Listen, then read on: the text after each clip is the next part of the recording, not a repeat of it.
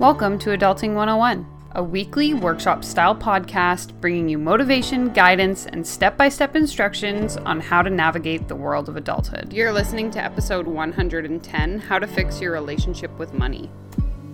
Look, I get it. A real-life millennial myself, I know how hard it can be to navigate the decisions of adulthood with no clear sense of what the results may be. I'm Danielle, your host, a mindset coach, yoga instructor, and small business owner here to share my struggles along this journey, providing you with the tools and confidence you need to start living your best life. So without further ado, let's hop into the episode. Yo, what's up, people? It's me again here with the podcast. Welcome back. Just going to jump in quick and remind you that if you haven't made your way to my Facebook group yet, you probably should, because we're talking mindset, we're talking millennials, and we're talking all about making freedom. Your life is yours to create, and if you want to do that, you don't have to do it alone. So hopefully I'm going to see you there, but we're going to get into today's episode because that's what you're here for. Whether you are an overspender or an underspender when it comes to money, money is a huge part of our lives as adults. It's funny because as we start to get older and older, money becomes such a driving force behind our decisions. It helps us decide where we're going to work, where we're going to live, what we're going to do with our time, and yet in its simplest form, it's just a piece of paper. And so that's kind of what I always laugh about, is that we work ourselves to the bone and we stress out and we argue with the people we love all over these little pieces of paper. And when I say it like that, it just makes me laugh because it seems so silly. But obviously I'm not discounting Counting the fact that these little pieces of paper are very necessary for our survival. But that's sort of besides the point. This episode comes from a listener request. It's something that's very near and dear to my heart, though, because my relationship with money has transformed through many phases throughout my life. And it started a long time ago, like over fifteen years ago, when I was about twelve years old. I got my very first job sweeping the mini putt course at a campground where my parents had a trailer in the summer. And then when I was thirteen, a year later, I actually got hired there as a real worker, you know, like the kind that the C R A actually recognizes. And I worked there for many summers. When I was thirteen, my parents also got divorced. And so that was pretty much the same time that my parents stopped paying for anything other than the basics like food and school supplies, you know? So if I wanted to go out for lunch with my friends, I was paying for that with the money I earned from working. If I wanted a new pair of Vans sneakers, I was buying those as well. My parents literally have not paid for my clothing since I was in the seventh grade, and that's not because they were mean. It was simply just the reality of growing up with a single mom who was raising three kids. And so the point is, I learned at a very young age the value of a dollar, the hard work that it takes to make money, what it is that pays the bills. And I learned that if you want your money to last, you have to be smart about how you're going to spend it. And so this was really the mentality that allowed me to single-handedly pay for four years of university, live away from home, move abroad for a year, and only accumulate about five thousand dollars in debt, which I managed to pay off within my first year of graduating. So now, before you turn this episode off or you start rolling your eyes because you're sick of listening to me brag about how good I am with money and how I paid for all these things, I just want you to hear me out for a second, because there's a point I'm trying to make here, I swear.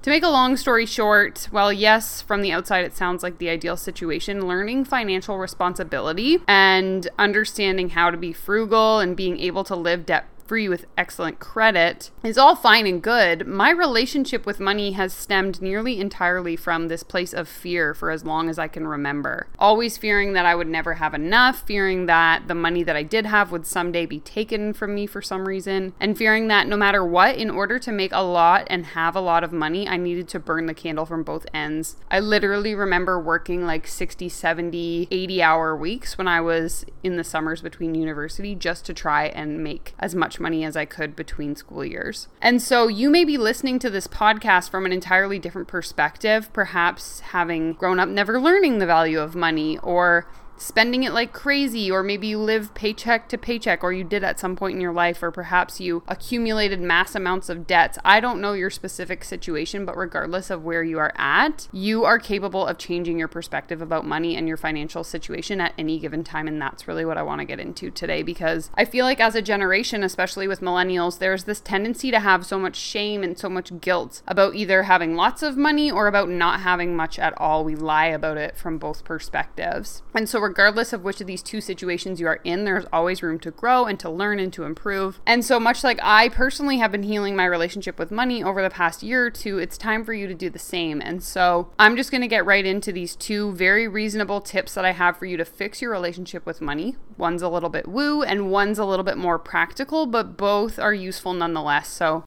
this is basically just an updated version of an episode I did over a year ago, episode fifty-nine, How to Adopt a Money Mindset.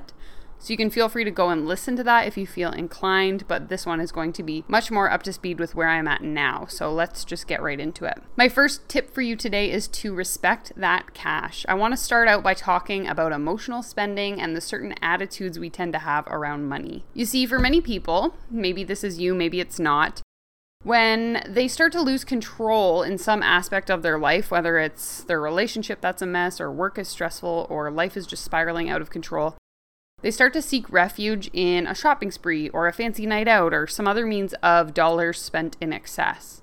Have you been there before? Maybe you have, maybe you haven't. Be honest, I'm not here to judge you. I'll actually share a story here where I was quite the opposite of this. Like I mentioned before, in that if I was losing control of some aspect of my life, I was stressed out, spending to me was the one thing I could control. So I would hold on tight to every single dollar that I had, knowing that it wasn't going to go anywhere until I granted myself worthy of having whatever that thing was that I wanted to spend it on, or whatever emotion I was going to find from finally like getting off my wallet and spending it. And so the point is that neither of these perspectives are really healthy. They're both on the opposite of the extremes. So sure, in my case, I didn't end up with a boatload of debt, but I also don't have a plethora of cool stories about the time I booked a last-minute trip to Vegas because I was too busy sitting at home counting my pennies, okay? As we navigate adulthood, we need to reflect on our financial past and recognize that how we have been up to this point is not necessarily how we have to continue forever. I just want you to respect your money because you worked hard for it. Don't spend it frivolously, but also don't hold on to it like it's never coming back. And this is exactly where step two is going to come in. And that's to use a budget and stick to it the best you can. This is probably like broken record advice, but it's really important to know where you are at in terms of cash flow. How are you spending in comparison to what you're bringing in? More importantly, what are you spending your money on and is it actually worth it? Where can you save? Where can you reallocate funds?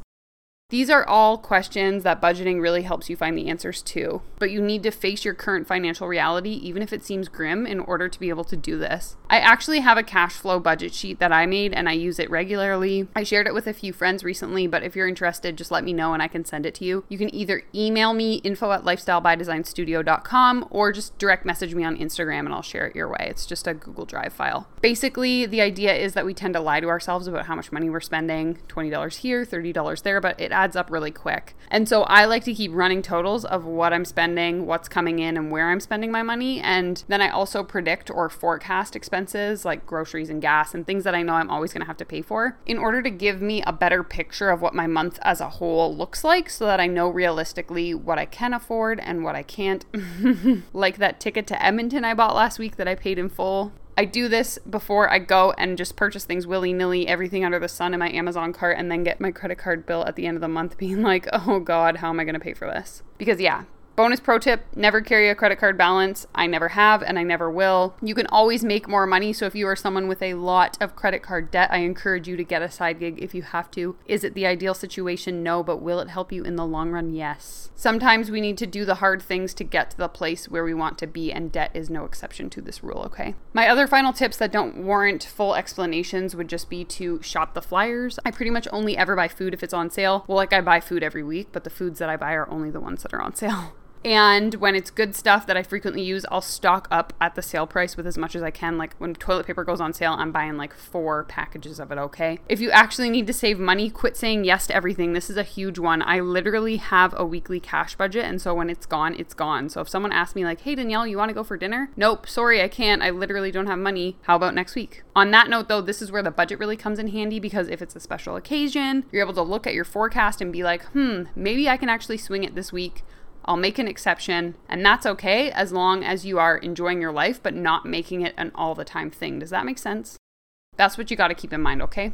In addition to this, I also set up automatic savings plans that are set up like car payments in my bank account, so it automatically withdraws that savings every month. The last thing I really want you to do, this one is so important, is to ditch that I'm so broke mentality.